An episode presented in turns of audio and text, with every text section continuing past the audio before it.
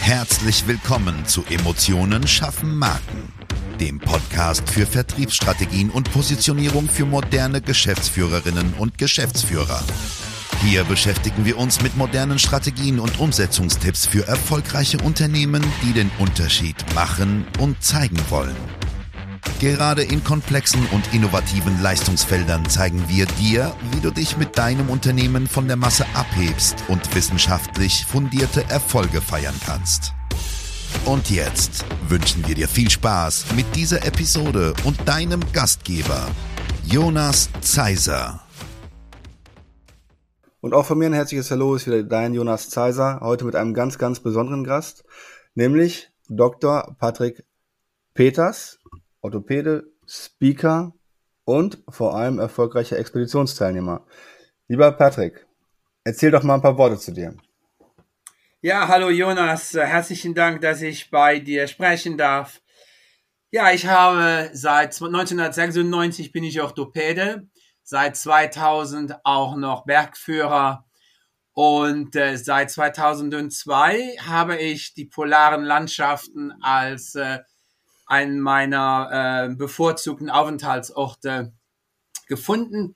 War dann 2003 erster Luxemburger am Nordpol, 2008 erster Luxemburger, der eine klassische Polarüberquerung gemacht hat, dies auch in einer damaligen Weltrekordzeit, und zwar von Küste zu Küste, Ost nach West in Grönland. Und seitdem bin ich fast jedes Jahr unterwegs. Jetzt habe ich meinen vierten Grönland äh, Snowkite-Traversierung von Süd nach Nord gemacht. Und äh, seitdem arbeiten wir zusammen.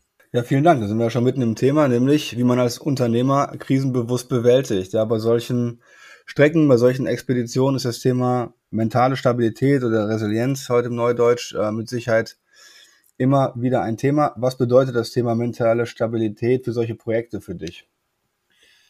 Dass man äh, in egal welcher Situation Ruhe bewahrt, Möglichkeiten abwägt und dann nachdenkt.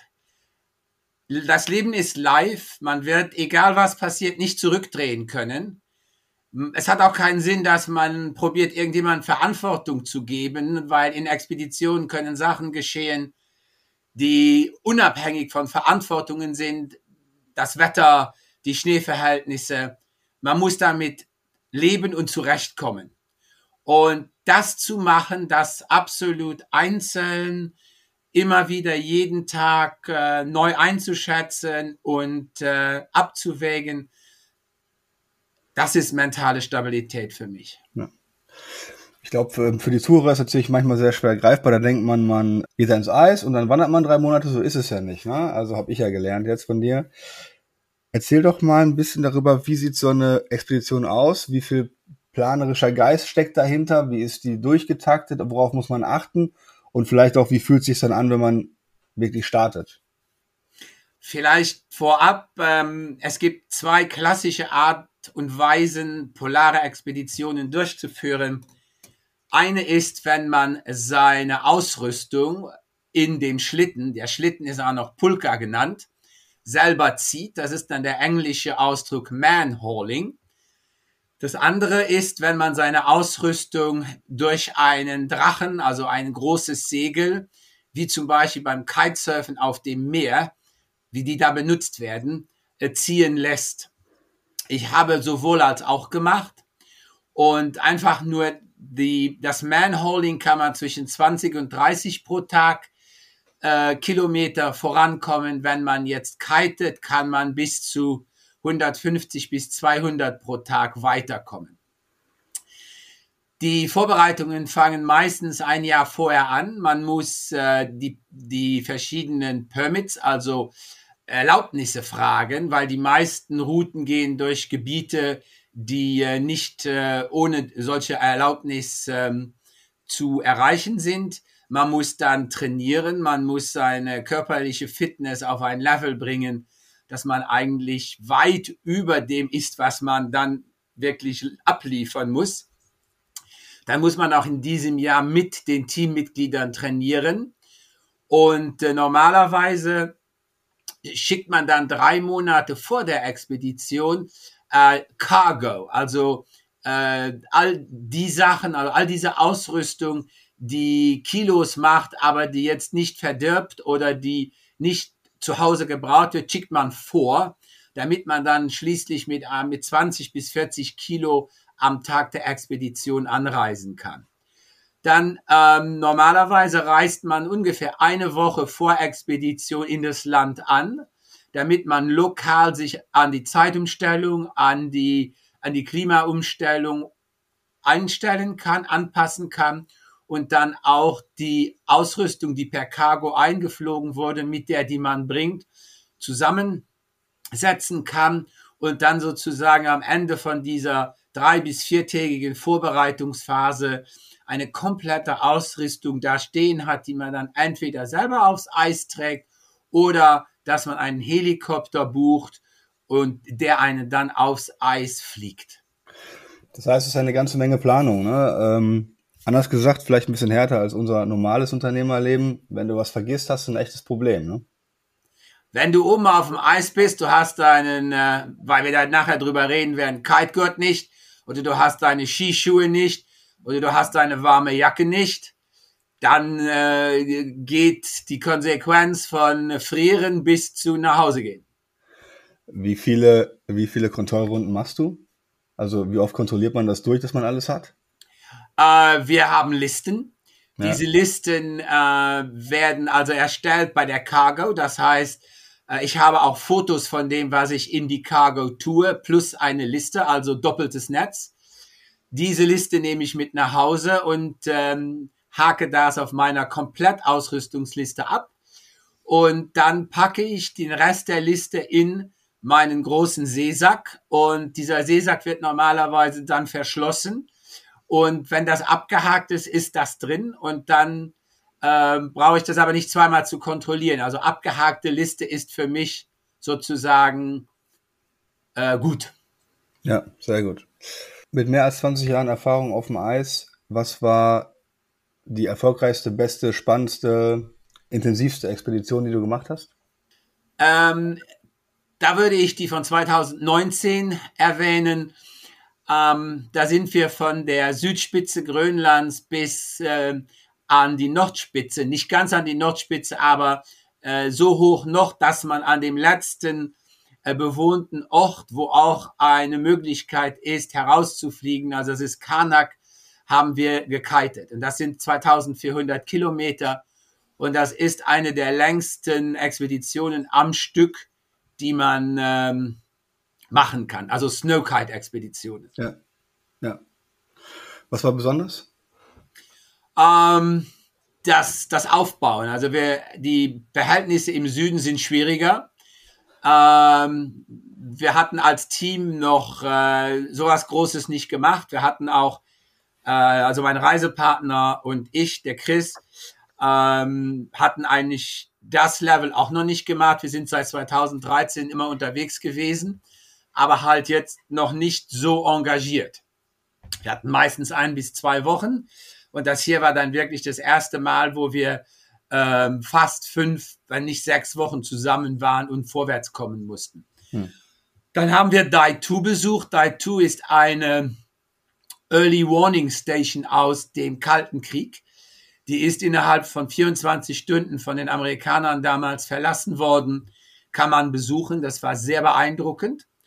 Und dann auch ähm, die zweite Hälfte der Reise, wo man von Daitu nach Karnak kitet. Da hatten wir ähm, eigentlich für, für die Strecke und für die normalen Verhältnisse sehr schwierige Verhältnisse, weil wir vier Tage lang entweder ein Whiteout hatten, das heißt, man hat überhaupt nichts gesehen, oder wir hatten Windstille. Und das kommt auf diesem Teil der Strecke eher selten vor. So dass okay. es auch zum Schluss noch sehr challenging blieb, um diese Strecke, die eigentlich die bessere der beiden Hälften ist, dann auch komplett durchzuführen. Ja, ja ich meine, wir sind ja beim, beim Thema Krisenbewältigung. Du hattest ähm, Kiten angesprochen. Wie funktioniert das Kiten? Ähm, ich gehe jetzt davon aus, dass die meisten schon äh, Kitesurfer auf dem Meer gesehen haben. Davon gehe ich auch hoffentlich mal aus, ja. Genau. Und ähm, wir benutzen also solche Kites oder ähnliche Kites. Die Kites, die man auf dem Wasser normalerweise benutzt, haben einen Tube, den man aufbläst, deshalb auch Tube Kites. Die sind relativ rigide. Wir benutzen sie für die niedrigen Windgeschwindigkeiten, für die hohen Windgeschwindigkeiten, richtig, hohen Windgeschwindigkeiten. Und dann gibt es Foil Kites, das sind Kites, die komplett aus äh, weichem Material gebaut sind mit Luftkammern. Die benutzen wir bei niedrigen Windgeschwindigkeiten, weil sie schmäler gebaut, also länger sind und äh, mehr Zug generieren. Dieser Kite ist mit mir verbunden mit einem Kite-Gurt. Und zwar der Kontaktpunkt ist vorne. Ich werde also nach vorne gezogen und ich hänge an mich hinten meine Pulka, auch wieder mit einem Seil und dann zieht der Kite sozusagen mich auf Skiern und zieht die Pulka über mich hinter dem ganzen System her. Hm. Thema Kitegurt, äh, das ist ja auch das Thema eigentlich im Detail dieser Folge. Da hast du eine spezielle Geschichte zu erlebt. Ne? Also vielleicht magst du uns da mal drüber berichten, auch wie du ähm, mit der Situation umgegangen bist, wie man vielleicht Ruhe bewahrt, wenn es richtig kritisch wird. Also ähm, auf der Strecke von dem Südzipfel von Grönland bis nach Daitu am äh, fünften Tag sind wir normal gekitet. Und dann sind wir in eine Strecke gekommen, wo es äh, relativ viele Sastrugi gab. Sastrugi sind harte Schneeaufwerfungen, die äh, durch Wind und Wetter geformt werden. Und äh, hier bin ich dann, ohne dafür sozusagen ähm, zu können, äh, oder auch äh, speziell verantwortlich zu sein, zwischen zwei Zastrugi in einem Loch mit dem mit der Pulke hängen geblieben. Natürlich hat der Kite weiter nach vorn gezogen, aber äh, ging nicht mehr. Und dann ist am Gurt die Stelle, wo ich die Pulka festgezurrt hatte, also über dieses Seil, ausgerissen an beiden Seiten. Und äh, ja, dann war mal das Kiten kurzfristig komplett zu Ende. Und ich hatte ähm, keinen funktionellen Kitegurt mehr. Also ich habe sozusagen ähm, konnte den nicht mehr zum Kiten benutzen. Und da man auf solchen Expeditionen für verschiedene Gegenstände keine Ersatzteile mitnehmen kann, weil es sonst einfach zu viel Gepäck gibt, stand ich also jetzt da und ähm, hatte sozusagen eines der wichtigsten Teile meiner Expedition äh, Ausrüstung ruiniert. Das heißt, du kannst dich eigentlich nur abholen lassen oder musst eine Lösung finden, ne? Ganz genau. Und äh, wir haben dann einfach mal das äh, Team zusammenkommen lassen. Normalerweise hätte man dann ein Zelt aufgestellt, wenn es jetzt extrem kalt gewesen wäre, um sich zu schützen, um in diesem Schutzraum zu überlegen, Ruhe, ruhig die, äh, das Problem anzugehen. Wie gesagt, hier war es Nachmittag, es war warm genug draußen. Dann haben wir einfach äh, mal eine Pause gemacht, haben dann beschlossen, an dieser Stelle äh, eben unser Abendcamp durchzuführen. Das war ein bisschen früher als geplant. Und dann äh, habe ich mal in unseren äh, Ersatzbeutel geschaut und dann habe ich eine Zange gefunden ein paar Ösen, Draht und alte Kite-Lines. Also Kite-Lines sind diese Schnüre, mit denen der Kite ähm, mit mir verbunden ist. Ja, und dann haben wir angefangen zu reparieren. Mit einer Öse Löcher gestochen, mit dem Draht vorgebohrt, die Kite-Line an den Draht festgemacht und dann das Ganze durchgezogen. Und ähm, Schlussendlich war ich dann in der Lage, den Kitegott so weit zu reparieren, dass er mich zumindest wieder nach vorne ziehen konnte. Und dann haben wir den Klettergurt, den wir dabei hatten, um den Gletscher sicher hoch und runter zu gehen, den habe ich dann auf den Kitegott angezogen und ihn benutzt, um die Pulka zu ziehen. Also dann habe ich, anstatt dass ich den mhm. Kitegott dann für zwei Funktionen benutzte, habe ich den nur noch notdürftig repariert benutzt, um nach vorne zu ziehen und der Klettergott hat dann die Pulka sozusagen von hinten mitgezogen. Mhm. Das heißt, das Material, was du benutzt hast, ist eigentlich, hast du eigentlich dann erst zusammengesucht, weil eigentlich nichts dafür vorgesehen war. Ne? Man hat sozusagen nicht darauf gewartet, dass was kaputt geht. Ne? So. Nein, also das äh, ist auch wohl das erste Mal, dass auf einer Snowkite-Expedition ein solcher Gurt ähm, kaputt geht. Dieser Gurt, äh, also ein ähnlicher von derselben Firma, hatte so eine Snowkite-Expedition komplett überlebt, so dass ähm, ja man war überrascht, das war nicht geplant und äh, ja, da muss man einfach das nehmen, was dabei ist und daraus ähm, dann eine Lösung finden, ja. ohne in Panik zu verfallen, weil das nutzt nichts und ähm, irgendwie sich dann zu bemitleiden oder jemandem die Schuld zu geben, das nutzt alles nichts. Das Einzige, um eine solche Expedition dann fertig. Ist ja keiner da, dem man die Schuld geben kann. Genau, ja, doch die beiden anderen, ja und das Wetter und der Schnee und die Sonne und äh, ja. Ja, ja, richtig. Ja, und da, ich meine, da können wir gut die Brücke schlagen. Ne? Also wenn wir über das Unternehmertum sprechen, sagen wir immer, man kann die beste Marke der Welt machen, kreieren, positionieren, aber wenn du deine Hausaufgabe nicht machst oder wenn du bestimmte Themen nicht abrahmst, dann, dann wird das alles nichts bringen. Ne? Und ähm, du arbeitest ja auch mit Unternehmern zusammen und bringst die mehr an die Grenzen als, ich sag mal, als ein normales Survival Game zum Beispiel, weil du einfach eine ganz andere Erfahrung hast, ja, also unter ganz anderen Extrembedingungen selber solche Situationen erlebt hast.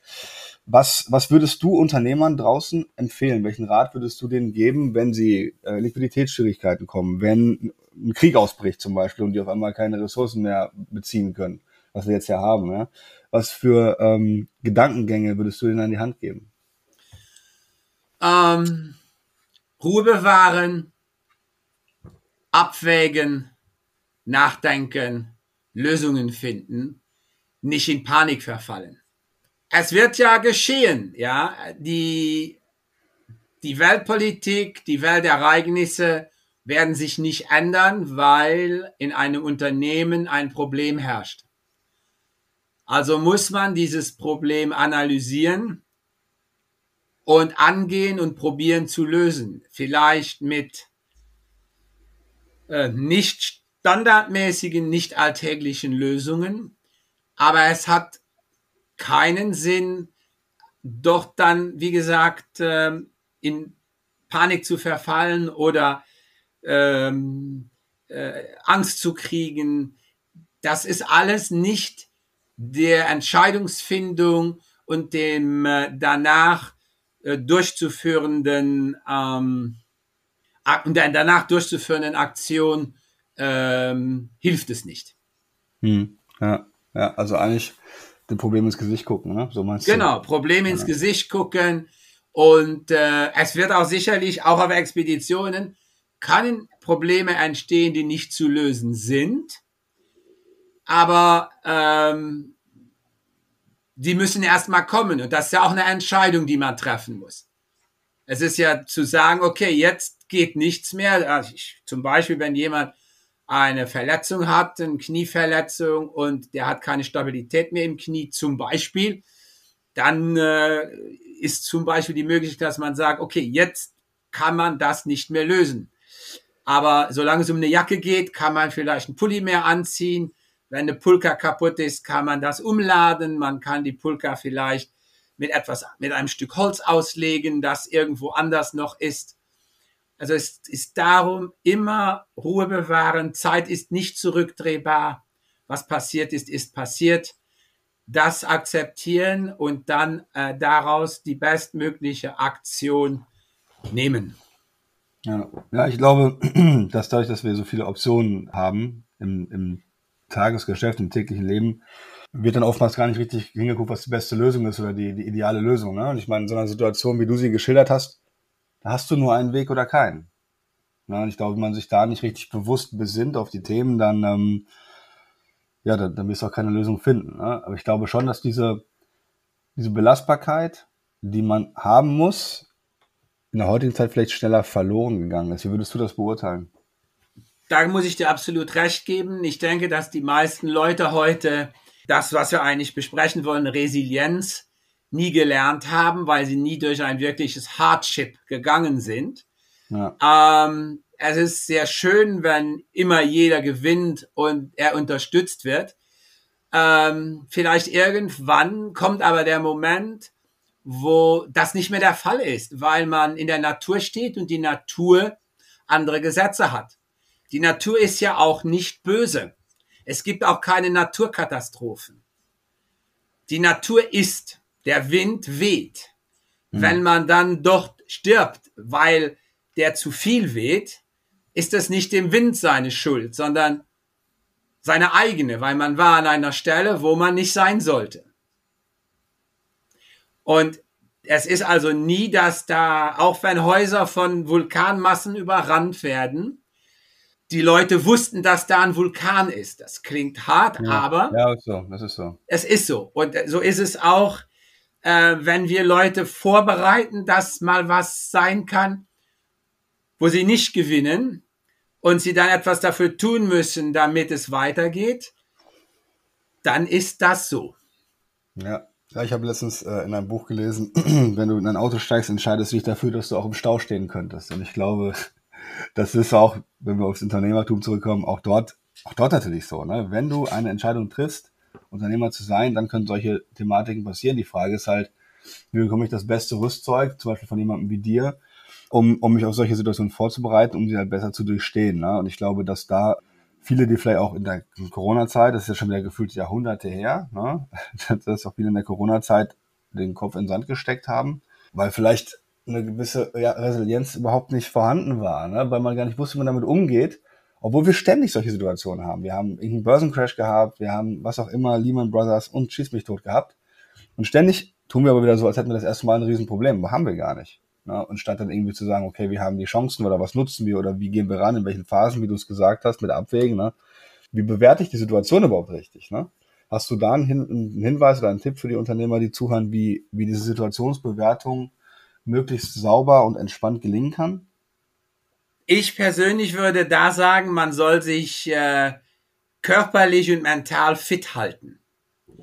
Weil je fitter man ist, äh, sowohl körperlich als auch geistig, und ich persönlich denke, dass das zusammenhängt, wird man, äh, jetzt mal pauschal gesagt, einen klareren Kopf haben, um solche Entscheidungen zu überdenken und zu finden. Wie viel körperliche Fitness müssen wir dann haben? Müssen wir uns komplett vegan ernähren oder dürfen wir die guten Sachen auch noch essen? ähm, also ich bin kein Anhänger von äh, den großen Kasteiungen. Ich denke, man soll ein, äh, einen guten Mittelweg gehen. Man soll probieren, sich gesund zu ernähren, aber wir sind äh, Allesfresser und äh, ich denke, dass da auch nichts dabei ist, wenn man dies durchführt. Natürlich muss man wissen, dass verschiedene Lebensmittel äh, nicht unbedingt äh, schonend hergestellt werden und vielleicht auch falsch hergestellt werden. Aber äh, diese Lebensmittel wird es auch in einer besseren Art und Weise geben. Man kann ja bewusst einkaufen und dann äh, diese Lebensmittel von kleinen Herstellern kaufen oder aus äh, Betrieben äh, kaufen, die andere Herstellungsrichtlinien äh, bewahren. Mhm. Ja. Ich habe jetzt bewusst nicht verschiedene Lebensmittel genannt, ja, ja, aber ich ja. meine, da kann jeder jetzt reinsetzen, was er, was, was will. er will. Ja, ja, absolut, absolut. Wenn du in Workshops mit Kunden gehst, wenn du Belastungen austestest, um auch Resilienz zu, ich sag mal, in Anführungsstrichen zu provozieren, ne, dass das, dass es besser wird. Was, was für ja, Workshop-Arten oder Seminararten kann man da wählen? Was macht Sinn aus deiner Sicht? Was ist für wen vielleicht auch eine gute Idee? Also, ich denke, ich habe äh, drei Gebiete, auf denen ich aktiv bin. Ähm, das dritte würde ich jetzt mal äh, für Unternehmer ähm, als, als limitiert ansehen. Das ist mein Hauptberuf als Arzt. Also ich bin, habe eine eigene Praxis, ich arbeite als Arzt. Ähm, gerne gebe ich einmal einen medizinischen Tipp, aber das sehe ich jetzt mal als, als limitierte Möglichkeit. Was ich eigentlich sehr gut, denke ich, anbieten kann, ist ein Impuls oder ein Motivationsvortrag als Speaker wo ich äh, den Unternehmern einen ersten Einblick gebe in die Welt der polaren Expeditionen und äh, in, in die Logik, in die Schwierigkeiten und in äh, das, was in einem stecken muss, um das in, in, in, auf meinem Level zu bewältigen. Ich rede jetzt nicht davon, irgendwo einen Tag durch den Schnee spazieren zu gehen. Ja, wir, wir reden hier über, über andere ähm, Größenordnungen. Die zweite Möglichkeit ist, was ich Explorer nenne. Also ähm, dort kann man entweder seine eigenen Grenzen kennenlernen und natürlich austesten und vergrößern. Oder ich kann Unternehmern ihre Marke mitnehmen, sie testen und sie bin auch im Schnee zeigen. Ich glaube jetzt für die Aktivität ist dieses Grenzen austesten, erfahren und natürlich vergrößern einer der wichtigsten Punkte.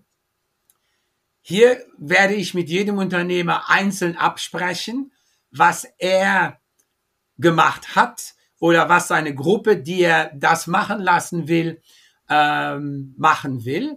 Und dann sucht man sich entsprechend die, äh, die Gegend oder die, äh, die Bedingungen aus und nimmt die Leute äh, mit dahin.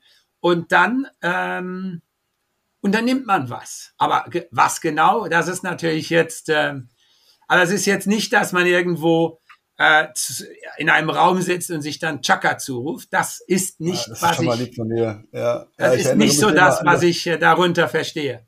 Ich erinnere mich immer an das Bild, was du mir vom letzten Training geschickt hast, von der letzten Expedition, wo du den Reifen gezogen hast und hast dich gefreut. das werde ich nie vergessen. Zum Beispiel, das ist eine Sache dass man Leute dann auf einen Weg mitnimmt, den sie kennen und sie dann zum Beispiel Reifen ziehen lässt oder mit schwerem Rucksack gehen lässt, ähm, um diese äh, Schwierigkeiten auf einer Polarexpedition zu simulieren. Ja. Und äh, das gibt dann andere Muskelanstrengungen. Und äh, interessant ist auch, wenn man dann einen Weg durch den Wald wählt und diese Reifen müssen auch noch über verschiedene Teile des Waldes getragen werden, hin und zurück.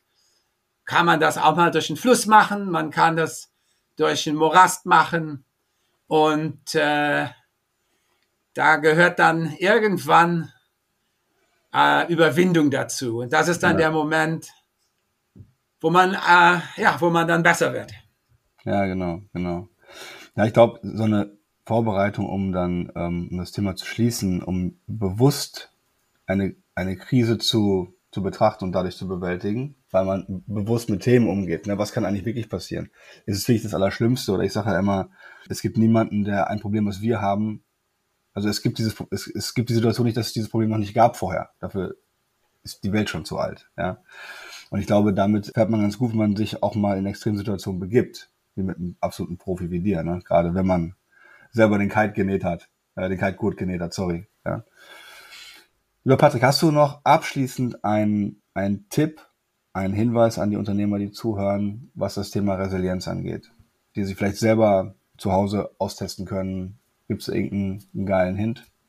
Nie aufhören, sich weiterzuentwickeln, nie aufhören, an sich zu arbeiten, nie aufhören, an sich selber zu glauben.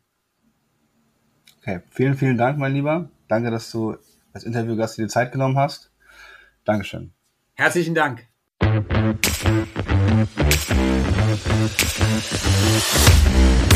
Schön, dass du diese Folge gehört hast und wir wünschen uns natürlich, dass du einige wichtige Impulse mitgenommen hast. Weitere Informationen zu uns und zum Podcast findest du auf unserer Webseite unter www.jjzeiser.de. Wenn wir dir helfen können, sprich uns gerne an. Wir freuen uns. Den Link zum Kontaktformular findest du auf unserer Website und in den Show Notes. Bis zum nächsten Mal bei Emotionen schaffen Marken. Vertriebsstrategien und Positionierung für moderne Geschäftsführerinnen und Geschäftsführer.